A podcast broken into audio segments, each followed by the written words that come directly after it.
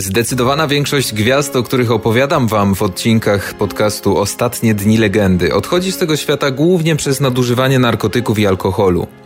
Właśnie zdałem sobie z tego sprawę. Jest to strasznie smutne i beznadziejne jednocześnie. Dlaczego jest tak, że największe gwiazdy tego świata odbiera nam uzależnienie?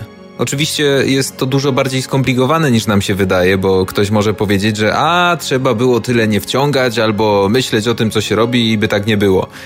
Nie będziemy jednak wchodzić w szczegóły tych problemów, ani roztrząsać prywatnych powodów każdego człowieka, przez które sięgał po te substancje i nie będziemy oceniać problemów, z jakimi dana gwiazda w tym czasie walczyła. Dziś wspomnienie dziewczyny, która na pewno mogła osiągnąć jeszcze bardzo, bardzo dużo, a odeszła z tego świata zbyt wcześnie. Choć nie lubię tego terminu, to rzeczywiście trzeba to podkreślić. Gwiazda, o której będzie mowa, należy do klubu 27. Poznaj tajemnicze okoliczności śmierci gwiazd. Ostatnie dni legendy. Amy Winehouse. Ciekaw jestem, czy też tak macie, kiedy w radiu leci piosenka Amy, dajecie głośniej, macie wrażenie, że to jest zupełnie coś innego. To jest zupełnie coś świeżego. Coś, co zdecydowanie odbiega brzmieniem od reszty piosenek. Ten groove, to brzmienie, vintage'owy klimat, lekka surowość. Klimat, który przenosi nas kilka dekad wcześniej i do tego ten głos. I ta chrypa.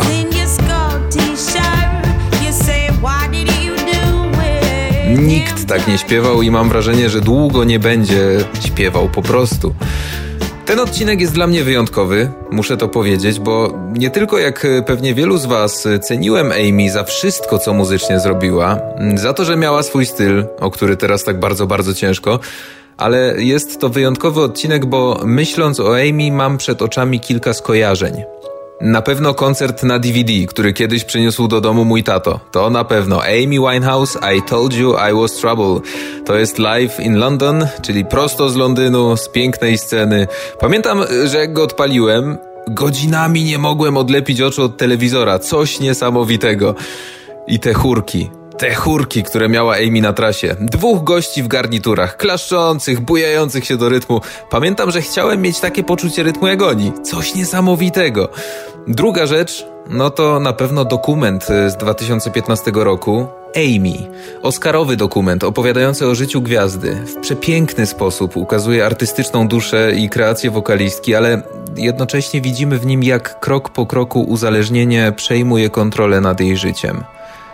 Film się kończy, a ty zadajesz sobie pytanie, dlaczego ta piękna dziewczyna, zakochana w muzyce jazzowej, uwielbiająca muzykę, idąca pod prąd, mająca swój charakter, swoje zdanie, pewna siebie, czarująca i niesamowicie wrażliwa, odchodzi tak nagle i to w wieku 27 lat. I to jest po prostu niesprawiedliwe.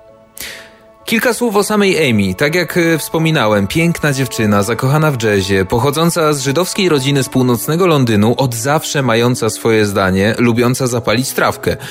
Nie umiała dogadać się ze swoimi rodzicami i w sumie od zawsze chciała mieszkać sama, bo mogłaby wtedy robić co tylko chciała. W wieku 19 lat, tak się zdarzyło, zamieszkała w dość imprezowej dzielnicy Londynu, Camden. Poznała wtedy muzyczny świat Indii. Kluby, koncerty, kapele, imprezy. No właśnie, narkotyki. Zaczęła dość wcześnie, by później stracić nad tym kontrolę. Po debiutanckim albumie Frank świat zauważył niepowtarzalny głos i genialną artystkę, która pojawiła się na scenie muzycznej. Nie wiadomo skąd, jest. Słuchamy. Kogoś takiego nie było i ktoś taki musiał znaleźć się na szczycie popularności i to bardzo, bardzo szybko. Druga płyta to był absolutny majstersztyk. Kto yy, ma, kto słucha, kto zna Back to Black, ten wie o czym mówię. Amy Winehouse za album Back to Black otrzymała aż pięć nagród Grammy. Była na samym szczycie. Należała do najzdolniejszych artystek swojego pokolenia. Jej niepowtarzalny głos zachwycał miliony na całym świecie. Miała prawie wszystko. Talent, popularność, pieniądze, tłumy wiernych fanów. W jej życiu brakowało tylko jednego prawdziwej miłości. Miłości, której nie dawał jej ani mąż, ani rodzice. Ona była w gruncie rzeczy bardzo, bardzo samotna, co oczywiście próbowała ukryć przed światem, albo właśnie też przez to uciekała do narkotyków. Jej problemy z nadużywaniem alkoholu i narkotyków były powszechnie znane. Podobnie jak źródło tych problemów, jej mąż, Blake Fielder Civil. To on i emocjonalne zniszczenie, jakie wywołało pierwsze rozstanie z nim, były inspiracją dla płyty Back to Black. A gdy tylko album odniósł sukces, Blake wrócił do życia Amy. A jakby wyczuł, że może jest mu do czegoś potrzebna, na przykład do płacenia rachunków w knajpie i tak dalej, i tak. Tyle, że miłość Fieldera była naprawdę toksyczna. To z nim po raz pierwszy spróbowała kraku. To on namówił ją do wzięcia heroiny i to on żerował na sukcesie swojej żony. Niemniej destrukcyjny wpływ na życie córki miał Mitch Winehouse, który widział w Amy maszynę do drukowania pieniędzy. Ojciec często popychał ją ku decyzjom, które lekceważyły jej zdrowie i dobro. Jak wtedy, gdy przyjechał do będącej na odwyku wokalistki wraz z ekipą telewizyjną, by nakręcić program My Daughter Amy. Kiedy wydawało się, że wszystko będzie już coraz lepiej, kiedy Amy wychodziła na prostą. Spędzała miesiące na Karaibach, bez grama narkotyków przy sobie. Ten przyjeżdża z ekipą i traktuje swoją córkę jak jakiś produkt. Zero wyczucia, zero ojcowskiej miłości w tym wszystkim a ten człowiek patrzył tylko na pieniądze. Media były zresztą kolejnym czynnikiem, który przyczynił się do upadku gwiazdy. Nie potrafiła żyć pod presją nieustannie czyhających na jej potknięcia dziennikarzy i komików takich jak e, Jay Leno z programu The Tonight Show. Według portalu ContactMusic.com na następnym albumie Amy Winehouse mają pojawić się piosenki o gotowaniu. O gotowaniu, tak mówią. Pewnie o gotowaniu metamfetaminy. Amy uśmiechnięta w mediach i Amy na co dzień to były dwie zupełnie różne osoby. Mijały lata, a nauk wciągał ją coraz bardziej. Choć kilkukrotnie próbowała z nim walczyć. Czasem udawało jej się odstawić narkotyki, ale spożywała wtedy zastraszające ilości alkoholu. Kto widział dokument Amy pamięta pewnie ten moment, kiedy wyjechała właśnie do St. Lucie i choć faktycznie od miesięcy była czysta, zastępowała narkotyki niewyobrażalnymi ilościami alkoholu. Nie pomogło także aresztowanie Blake'a, ani fakt, że wytwórnia oczekiwała od Amy, że nadal będzie koncertować z materiałem z Back to Black, a ona chciała stworzyć przecież coś zupełnie nowego, nowy projekt yy, z Mos Defem i Questlove'em. W tamtym czasie pisała dużo tekstów. Była prawdziwą artystką jej największą inspiracją było życie, jak sama mówiła. Pisała teksty z zamiarem zrobienia materiału takiego bardziej rapowego ale na jej drodze wciąż stała wytwórnia i zapewne trzymający stronę biznesu tato, który pchał Amy do koncertowania i zarabiania pieniędzy. Ulegając presji wytwórni, ruszyła w trasę i dała pamiętny koncert w Belgradzie. Ach, koncert, który prawdopodobnie przyspieszył tragiczne wydarzenia. Amy pod wpływem alkoholu i narkotyków zataczała się na scenie. Sepleniła, nie chciała i nie była w stanie śpiewać. Kojarzycie może te nagrania, kiedy zespół wywołuje ją na scenę, ona wychodzi, przewraca oczami, stroi miny, ledwo trzyma się na nogach i przytula każdego z muzyków, y, mówiąc mu zapewne na ucho, że nie da rady wydobyć z siebie ani jednego dźwięku. Publiczność wtedy była bezlitosna. Amy została wygwizdana i wybuczana. Ludzie mieli trochę tego dość. Pamiętajmy, że dla wielu problem mm, narkotykowy, alkoholowy wiąże się po prostu często z głupotą. Ludzie nie patrzą szerzej. Dla wielu Amy była imprezową narkomanką, która sama się doprowadzała do takiego stanu i przecież mogła to odstawić, a wolała imprezować. No tylko nie zawsze to jest takie czarno-białe. Zatopiła się w tym mrocznym świecie, bo ktoś oczekiwał od niej czegoś, czego ona nie chciała. Przez chwilę po porażce w Belgradzie i odwołanej trasie koncertowej po Europie wydawało się, że Amy wreszcie się pozbiera. Zadzwoniła do przyjaciółek, z którymi straciła kontakt i przeprosiła je. Kobiety były miło zaskoczone nową Amy. W sumie same nie wierzyły, kogo słyszą w słuchawce. To Amy, taka uśmiechnięta, jakaś taka inna. Miały się nawet z nią spotkać po weekendzie. Jednak nie zdążyły. Bo teraz y, dochodzimy do dni, o których fani Amy Winehouse woleliby nie pamiętać. Ochroniarz Winehouse, Andrew Morris, nie tylko ochroniarz, ale też przyjaciel, bardzo bliski przyjaciel, przy którym Amy czuła się bezpiecznie, powiedział, że przybył do jej rezydencji trzy dni przed jej śmiercią i czuł, że była nieco odurzona. Obserwował ją przez kilka następnych dni i powiedział, że śmiała się, słuchała muzyki i oglądała telewizję do drugiej w nocy w dniu swojej śmierci. 23 lipca 2011 roku o godzinie 10 czasu polskiego znalazł ją leżącą na łóżku i bezskutecznie próbował ją obudzić. Nie wzbudzało to jego większych podejrzeń, ponieważ no, zwykle spała do późna, po nocy spędzonej poza domem. Według ochroniarza wkrótce po godzinie 15 ponownie ją sprawdził i obserwował, jak leży w tej samej pozycji co poprzednio. Sprawdził raz jeszcze, zaniepokojony. Stwierdził wtedy, że Amy nie oddycha i nie ma pulsu.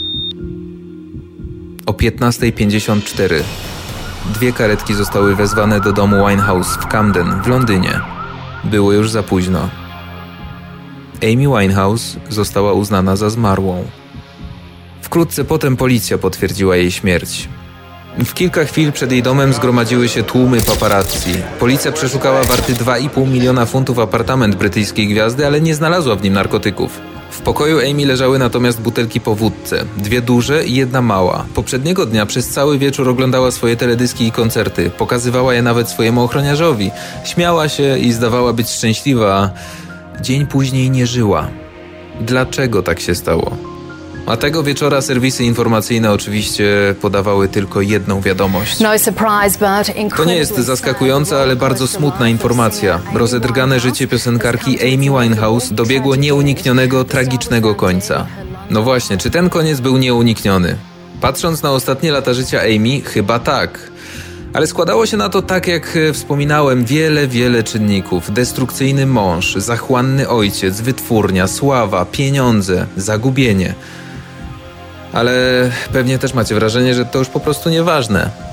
Rodzina i przyjaciele uczestniczyli w prywatnym pogrzebie Winehouse w dniu 26 lipca 2011 roku na cmentarzu Edgewarebury Lane w północnym Londynie. Jej matka i ojciec, Janice i Mitch Winehouse, bliscy przyjaciele Nick Grimshaw i Kelly Osbourne Producent Mark Ronson i jej chłopak, Rick Travis, byli wśród obecnych na prywatnym nabożeństwie prowadzonym przez rabina Franka Helnera. Jej ojciec pożegnał Amy słowami: Dobranoc, mój aniele, śpij spokojnie.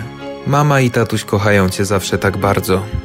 Cały świat żegnał Amy na swój sposób. Gwiazdy muzyki dedykowały jej swoje piosenki i albumy, stacje radiowe grały jej piosenki, a playlisty wypełniały się kilkoma nawet jej utworami. Sam pamiętam, że tuż po jej śmierci wróciłem na kilka dni do jej muzyki, słuchając w kółko właśnie Amy Winehouse.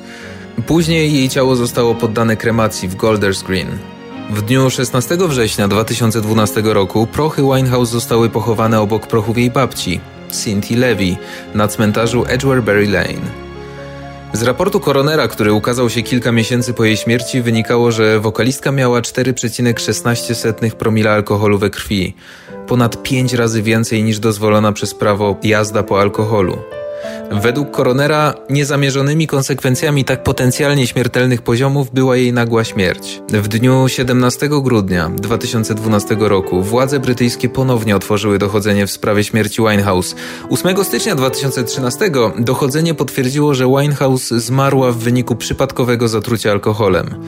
W wywiadzie z czerwca 2013 Alex Winehouse, brat Amy, ujawnił, że jest przekonany, że zaburzenia odżywiania jego siostry, wynikające z tego osłabienie fizyczne, to wszystko było główną przyczyną jej śmierci.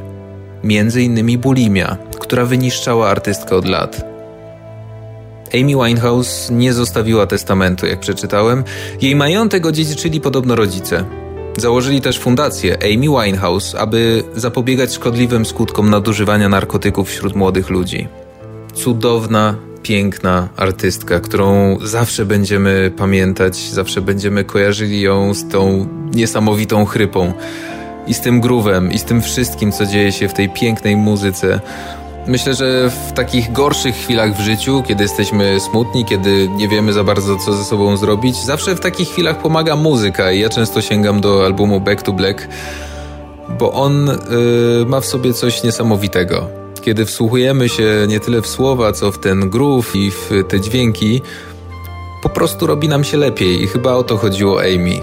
Żeby ludzie uśmiechali się i byli szczęśliwi, słuchając jej płyt. Tak bardzo szczęśliwi jak ona, kiedy słuchała swojej ulubionej muzyki. To była historia jedynej Amy Winehouse. A kto pojawi się w kolejnym odcinku Ostatnich Dni Legendy? Bądźcie blisko i do usłyszenia w przyszłym tygodniu. Mateusz Opyrchał. Dzięki wielkie.